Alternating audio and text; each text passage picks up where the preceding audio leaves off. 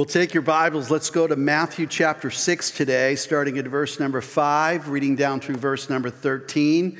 And as you're opening your Bibles, let me just say a couple of other words. Uh, influences started on Thursday morning at 6 o'clock. Guys, if you didn't come, you were in the wrong place. You should have got out of bed and you should have been here. And all the guys said, Amen.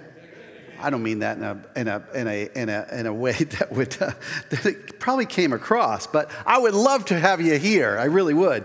Uh, Six o'clock Thursday morning is a great time, and um, it's, it was wonderful. We had about, I don't know, 50, 60 guys here on Thursday morning, and um, if you were not able to come, we would love for you to come on Thursday morning for that. That's an awesome thing that's happening. Um, second of all, it's great to have Kaylee's friends here. And um, uh, great to have you guys here. Kaylee, introduce your friends to us, would you? This is Emily. Emily? And this is Helena. Helena. Emily and Helena, and they are friends from Olivet Nazarene University, where they graduated with Kaylee and Josh, and they came out. This is their first opportunity to come to paradise. And uh, we're so glad you're here, and uh, may the Lord bless you. Amen. Today is also move up day for all of our kids. So um, if you haven't had a chance to go check out the new renovations, please feel free to do that and check out our new nursery that is right on this main level now. We're excited for all of our babies and our up to two year olds being in there. That's going to be awesome. Let's stand together. Let's read God's word. Um, Matthew chapter 5, starting at verse number 6. And when you pray, do not be like the hypocrites, for they love to pray standing in the synagogues and on the street corners to, to be seen by men. I tell you the truth, they have received their reward in full.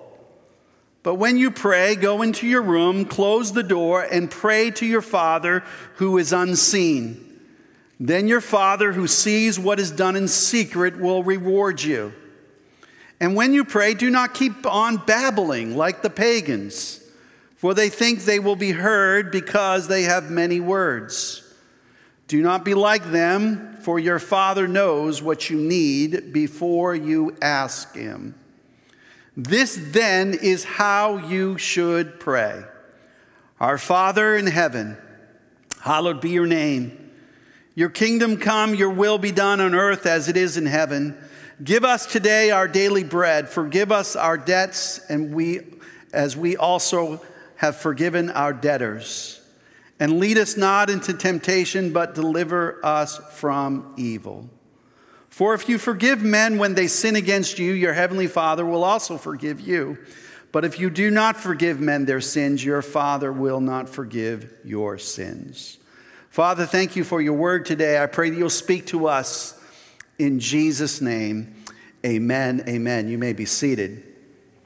One night, a father heard a young, his young daughter speaking in her bedroom, and although she, although she was uh, alone in her room, her door was cracked open, and her dad was curious about all what her daughter was saying behind the door.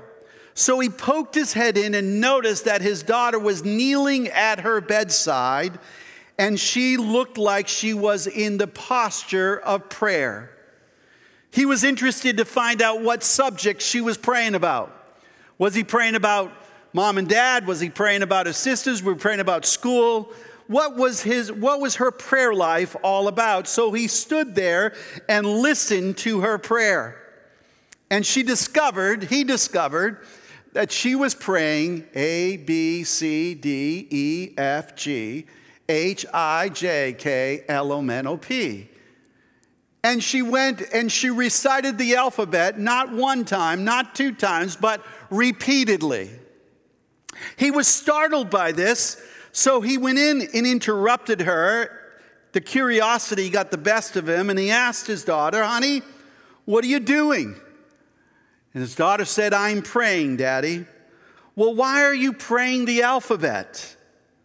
And she explained, I started my prayers, but I wasn't sure what to pray. So I, start, uh, so I just say all the letters of the alphabet and let God put them together however He thinks best. I don't know about you, But prayer is one of those subjects that I feel like I am a novice on and an expert on all at the same time. Sometimes I don't even know what I'm praying. Sometimes I don't even know how to pray. Sometimes it seems like prayer is a, is a tremendous blessing and a tremendous burden all at the same time. If I were to ask you, privately or even publicly today, a simple question like this How is your prayer life going? How would you feel? Would you feel like you were on the spot? Would you feel uncomfortable answering that question? Would you feel inadequate? Would you feel like, um, well, I could be better at it? Actually, I haven't prayed much at all lately. Jesus said a lot about prayer. And we discover in his word that he actually teaches more about prayer than he does about preaching. Actually, he never gave a lesson on preaching, but he did give us a lesson on praying. Prayer is part of what it means to be a Christian. One pastor said this How can something I'm so bad at be God's will for my life? How can something so, that I'm so bad at be something that, I, that is God's will for my life? Today, we're going to look at the Lord's Prayer. It's a great prayer. And um, in my quest to understand prayer, I've come to understand two things. And maybe you understand these same two things. But number one, I've come to understand that prayer is a complex mystery that we tend to oversimplify. I mean, just think about it. Little old me in Bakersfield, California, in the middle of a planet of a billion people or a million, multi millions of people all praying to the same God at the same time, and God can hear us all at the same time, understand us, and hear us and answer our prayers. I mean, how does God do that? How does the God of the universe take my prayers? I wonder sometimes if he looks at my prayers and goes, Really, Kevin? Like, really? I mean, how many of you have ever asked God, God, be with so and so, and be with so and so, and be with so and so, and be with so and so? And your prayer life is nothing more than asking God to do something He's already doing. He's already present, He's already there. Yet we seem to sometimes take this incredible mystery of prayer and we make it simplify it down to something that seems like we are babbling idiots. Talking to the God of the universe in a way that would dishonor him instead of honor him. Not only have I come to see that, but prayer is also um, a prof- profoundly simple process that we can make complex. I mean, as simple as God, I need you. God, I love you. Those are all prayers. You actually sang some prayers this morning. As you were worshiping to God, you were praying to God. God was hearing you pray, God was hearing you sing. Some of you were checked out completely. Like, when is this song going to be over? As much as others were praying and sincerely connecting to Almighty God. And so sometimes we make it so simple and it is so simple, but in the process, we make it complex. God told us, Jesus said these words. He said, actually, Martin Luther said this. I love what he says here. All who call on God in true faith, earnestly from the heart, will certainly be heard, will receive what they have asked and desired, although not in the hour or in, not in the measure, in the very thing which they ask, yet they will obtain something greater and more glorious than they had dared to ask. I mean, talk about complex. That God can hear our prayers, and sometimes what we ask for, He gives to us, but He gives to us differently than we asked, bigger than we asked. Over the last several months, as I've been praying about our, this series, the Lord has laid on my heart, Pastor Kevin, I want you to become more in tune with me in your prayer life. You see, I've always been a person that do, do, do, do, do. Go, go, go, go, go. Get it done, get it done, get it done. And I do not spend enough time in prayer, nor do I do I develop my prayer life where I think I should be personally in my own prayer life. Sometimes I feel like my prayers are repetitious. Sometimes I feel like they're simple. Sometimes I feel like they're less than anything that I should say to God. And sometimes I don't even feel like I have the language to pray. Like, what do I pray? How do I pray? And although I believe that, as everything that I read in books about prayer, I've discovered there's only one way to learn how to pray, and that is to pray. You can't become a prayer warrior without praying. You can't know how to pray unless you pray. It's not like it's not like you can learn it's like you can learn to pray by reading a book. It's simply a part of communicating with Almighty God. And God gives that to us. And that's why I think when I look at the scripture, one of the things that we discovered is that the disciples who followed Jesus around in the countryside, they watched Jesus and they discovered that the Son of God, the Messiah, the one who left heaven and came down to be with us, to become fully human, what Jesus did on a regular basis was pray. He would get off on the countryside by himself and pray. He would get away from people and pray. He probably prayed with his disciples on a regular basis. And we find here in the scripture in Luke chapter 11, it says, Now, now Jesus was praying in a certain place.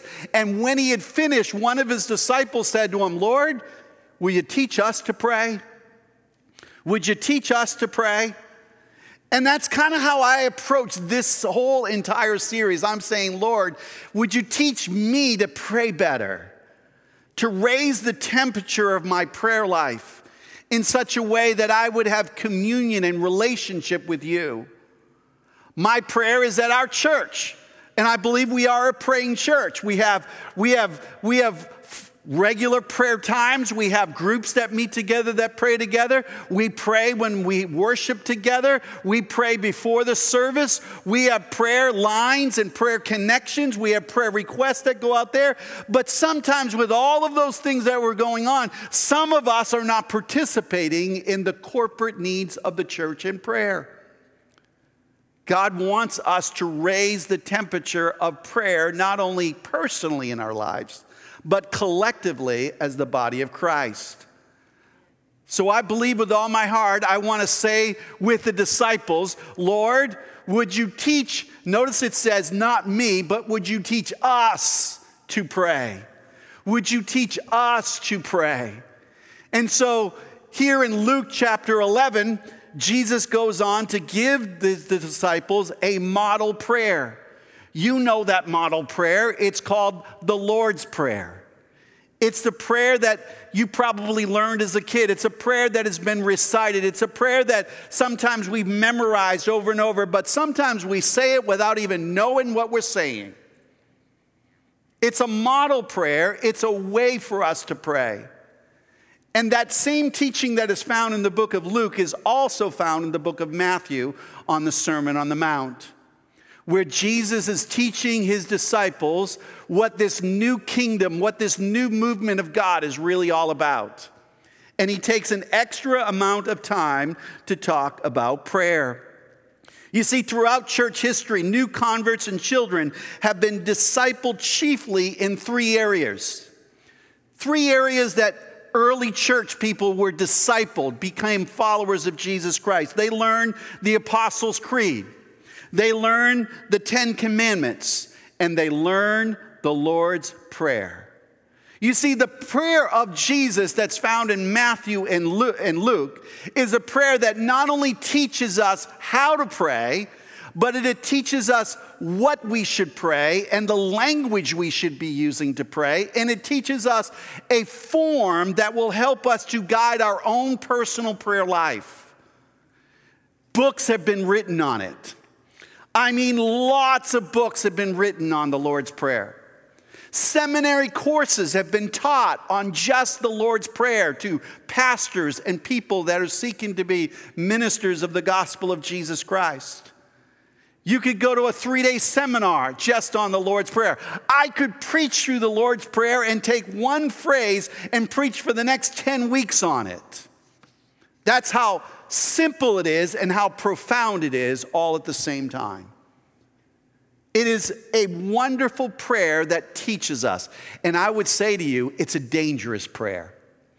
Because sometimes our prayer life turns into nothing more than treating God like He's a Santa Claus. We turn God into something He's not. And we pray prayers that are not prayers that He taught us to pray. We pray prayers because we think prayer is all about us. And we turn prayer into something that it was never meant to be. And then we get discouraged because we don't see answers to our prayers. We don't see the reason why God is not moving in such a way. Lord, teach us to pray. So, in this series, Dangerous Prayers, here's what I'm going to do. We're going to spend a few moments this morning in the Lord's Prayer, but then we're going to look at some prayers that are written in God's Word that I have identified as dangerous prayers. Because if you read the Bible from cover to cover, you will find that this book is full of people praying.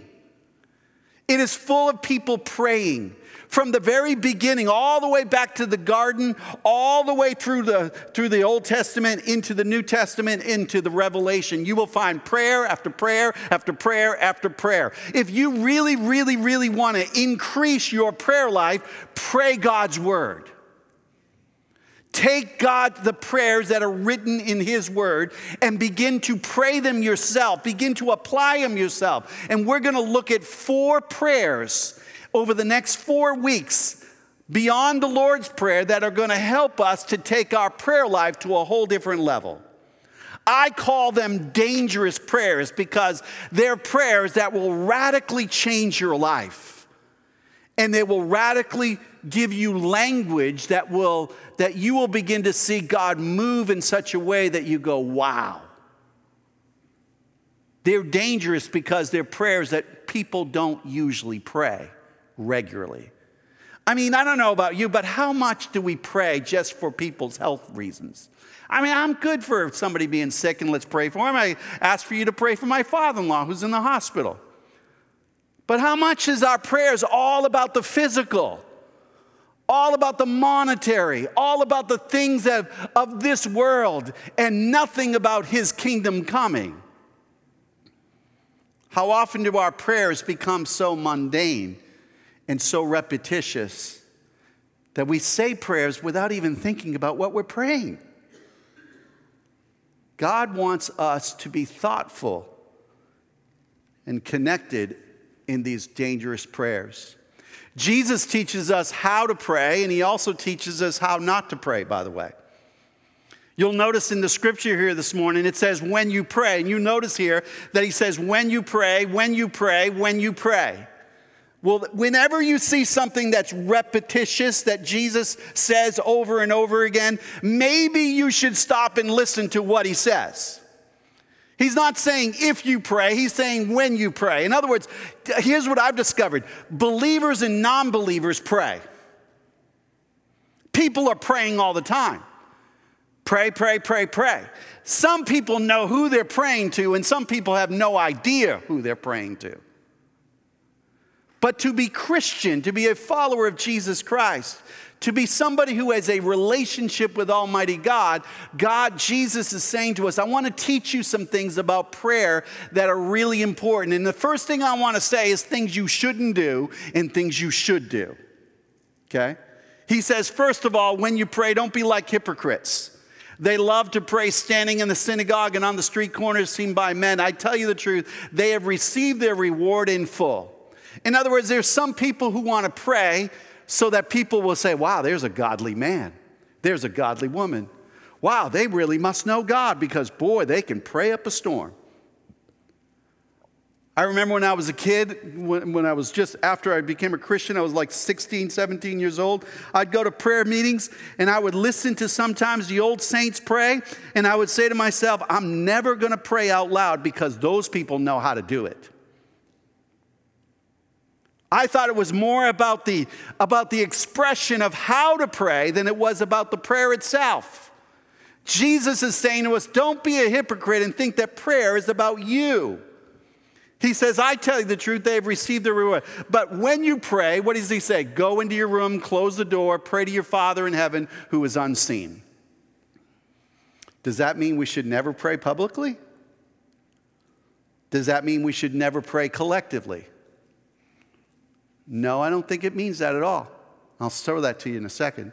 He also says that when you pray, do not keep on babbling like pagans, for they, they think they will be heard because of their many words. Do not be like them, for your Father knows what you need even before you ask Him. Two things I want you to see here. First of all, pray for the right reasons with the right heart. That's really what Jesus is saying to us. When you pray, don't pray that others will look at you and say how wonderful you are. And don't use all these flowery words in such a way that all, you know, people say, oh, they must really know God because they can say all of the right words and they say it for a long, long time. Pray for the right reasons with the right heart three foundational acts of Jewish piety that Jesus is addressing here in chapter 6 of the Sermon on the Mount. It was almsgiving, prayer, and fasting. You'll see these three portions of, of Jewish piety. These were practices that the Jewish religion were doing on a regular basis. They would give to the poor, they would pray, and they would fast. And those three things were, were common in the religious temple of the day. Jesus is speaking to mainly Jewish Christians during the day. And basically, he's saying three things. He says, when you give to the needy, don't make a big deal out of it. When you, when you pray, don't, look, don't, don't do it to look good. And when you fast, don't draw attention to yourself. In other words, these acts of prayer is not something that you should put on display to make yourself feel better about your personal faith with God or make yourself be um, better than other people in your life. God wants you to genuinely just pray from your heart for the right reasons with the right heart. Jesus not only teaches them how to pray, but Jesus also goes on to say, I want to teach you to pray like this. And the Lord's Prayer really is an opening address with six petitions. That's what it is. The opening address, our Father in heaven, and then six petitions. The first three petitions are all about the relationship with God this way. The second three petitions are all about relationship this way. Too often, we jump to our needs before we acknowledge God is God. We want our will more than His will. And so, as I just walk through this with you today, I want you to see a few things. First of all, when you should pray, you should start with praise and adoration. Praise and adoration. Notice that the prayer says, Our Father in heaven. This is the very first time in human history that people are taught that God is their father. Notice it doesn't say, my father, he says, our father. Our father. Not just your father less, or your father, or your father, but our father. Our father, where is he? He's in heaven. Our father, which art in heaven. And Jesus is saying that, our, that God, our Father, is intimate. He is, he is a God who wants to know you. He's a God who wants a relationship with you. He's a God that you can come to. See, up to this point, they were calling him Yahweh. They were calling him Lord. They were calling him Almighty God. They had all kinds of different names, but it seemed like there was a great separation between God and people. But Jesus comes and says, Let me teach you how to pray. Let me teach you what to pray. Let me teach you who to pray to.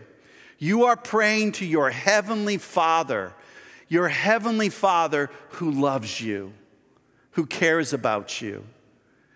His name is to be hallowed. Now, the Bible tells us over in John chapter 1, verses 12 and 13, it says, Yet to all received him, to those who believe in his name, he gave the right to become children of God, children born not of natural descent or human decision or husbands, but born of God.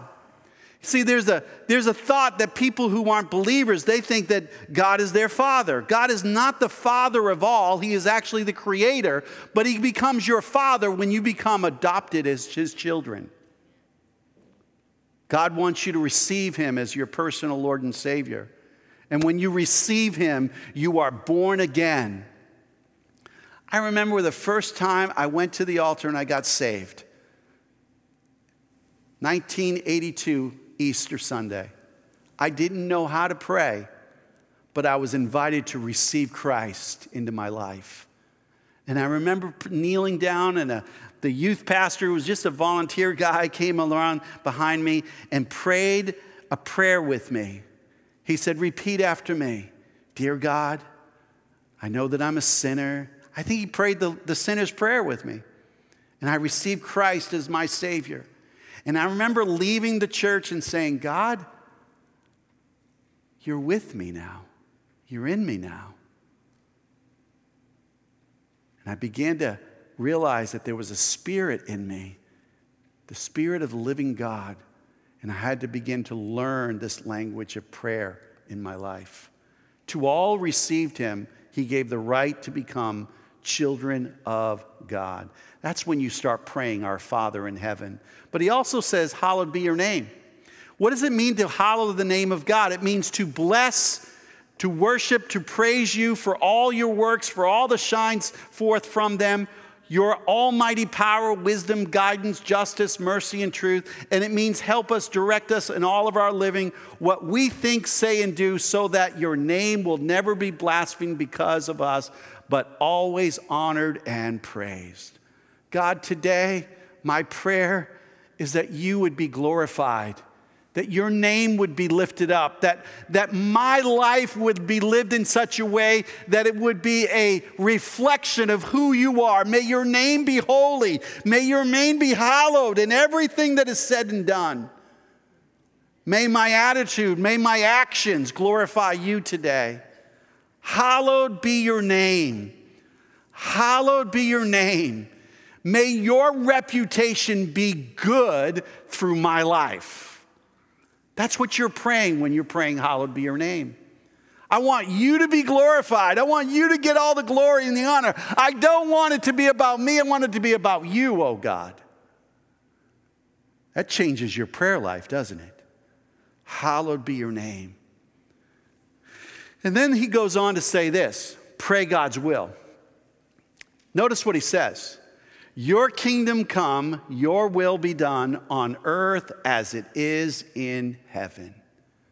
When you begin your prayer life and you begin to pray every day, you're praying not for your will to be done, not for your kingdom to be expanded, not for your agenda to happen, but you are praying, really, God, I want your kingdom to move. I want you to speak and to reign and to rule, not only in me, but in my family in my marriage, in my home, in the place I work. I want you to rule and reign in every area of my life. And that's really what your kingdom means. It means the rule and reign of God in you and this world. Well, that changes your prayer life, doesn't it? When you start praying for His will to be done, when you pray for His kingdom to come, when you pray that He would have His way in your life, and then he says, Your will be done on earth as it is in heaven. Think about this heaven, earth. Heaven, where God reigns right now, wants to reign and rule on earth. How does heaven, God's reign and rule, God's kingdom, reign on earth? Does it happen through politics? Through elections? Maybe if we plant more trees. Maybe if we get rid of all of our gas cars and get electric cars. Maybe if we had economic freedom for every single human being, that would be the reign and rule of God. No.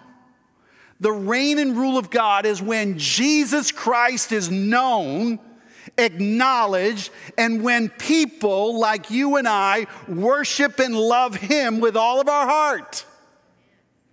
That's when His kingdom reigns. His kingdom reigns when he moves in such a way that his agenda, his will, his, his, uh, his, his desires are accomplished on earth as they are in heaven. May your kingdom come. May your will be on, done on earth as it is in heaven. May you rule and reign. How does God rule and reign? He rules and reigns in you. In you. God, I want to seek first your kingdom and your righteousness, and all these other things will be added unto you. Jesus said that, didn't he? That's what it means. Not only that, uh, here's a question Do you, when you think about God's will, do you, do you, do you think about it as a resignation or a relinquishment? I was thinking about this this week and I was thinking about how could I illustrate this? A couple of weeks ago, I had a terrible toothache. And I called the dentist and I said, Man, I need to see the dentist right away. And they said, Well, there's no appointments. Um, maybe next week. And I got into an appointment for next week. It was actually right before Vacation Bible School was happening. And so I was just taking lots of ibuprofen. I mean, just ibuprofen. How many of you had a toothache? You ever had a toothache? It's terrible, right? And I was like, oh, this is terrible. So finally get to the doctor, three o'clock in the afternoon on a Friday. I get there, I'm like, oh, they do it, you know, they take x rays and stuff and they look at it. And, and the doctor comes back and says, okay, we've identified the tooth, we have identified the problem, you need a root canal. Great. Could I just tell you that was really exciting news for me? And she says, I've got, I've got good news for you. I said, Good news? You just told me I need a root canal. She said, Yes, the specialist down the road just had a cancellation and you can go get the root canal now.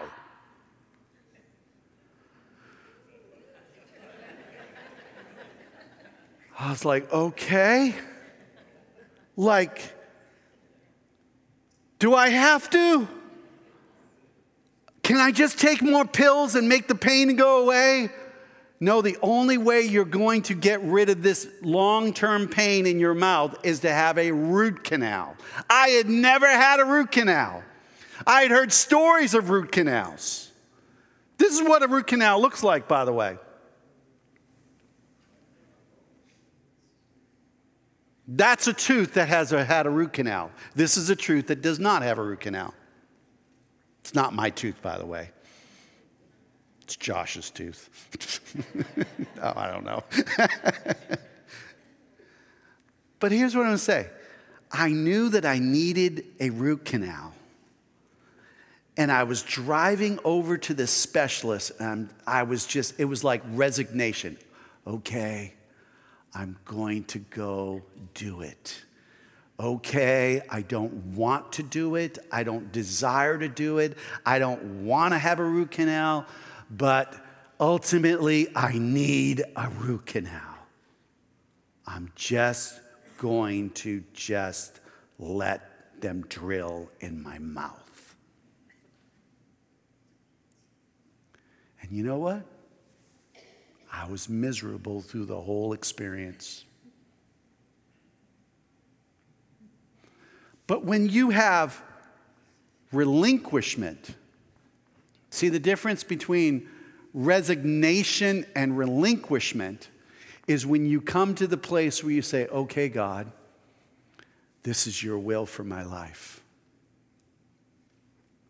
I'm not going to resign myself just to do with something I don't really want to do.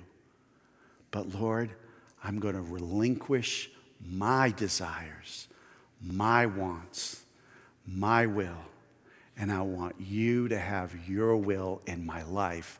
The burden is lifted. Resignation was, oh, God, just and do it. And sometimes I think we approach God with this idea that we that he is this God in heaven and he just wants to he wants us to do some excuse me that we really don't want to do. But we know that he's bigger than us and we know that we should do it, so we just resign ourselves to do it and we grin and bear it.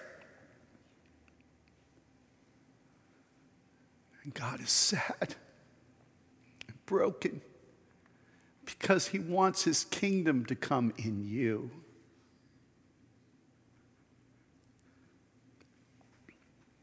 Question I have Is there an area of your life that's calling for relinquishment instead of resignation? Your kingdom come, not my kingdom. Your kingdom come, not my kingdom. Your kingdom come. Your will be done on earth as it is in heaven. Lord God, bring me to the place where I embrace your will joyfully, willingly, with all my heart, full surrender. That's different then. okay, I guess I got to do it. He's bigger than me. I'm just going to resign myself. Grin and bear it.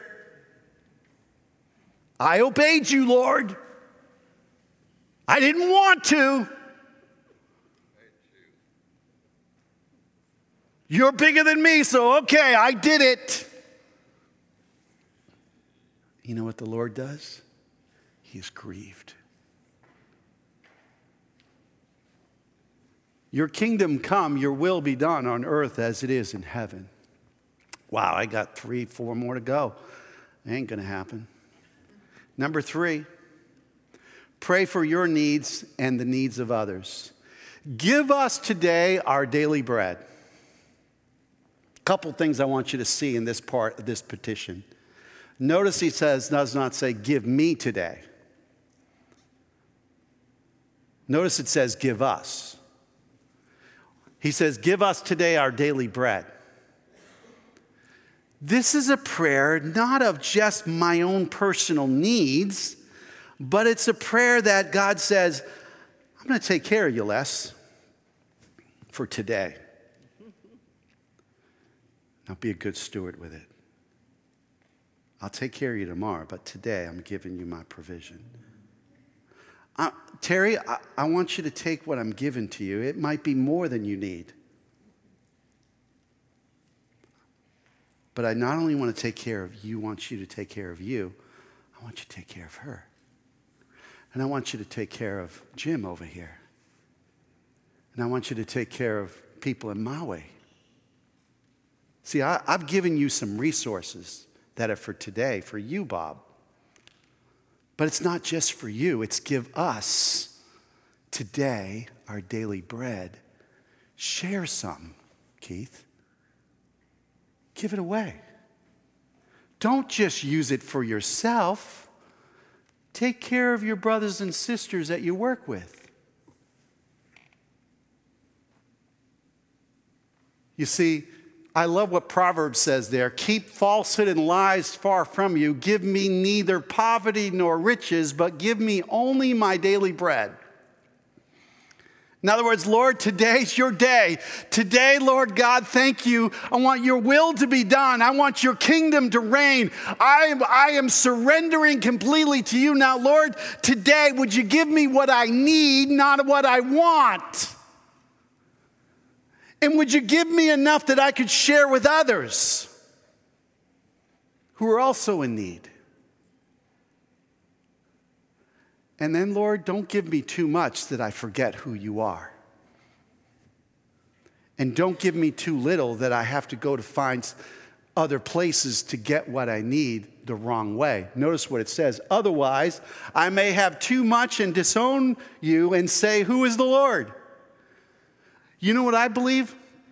I think sometimes prosperity is a greater curse than it is a blessing in the United States of America.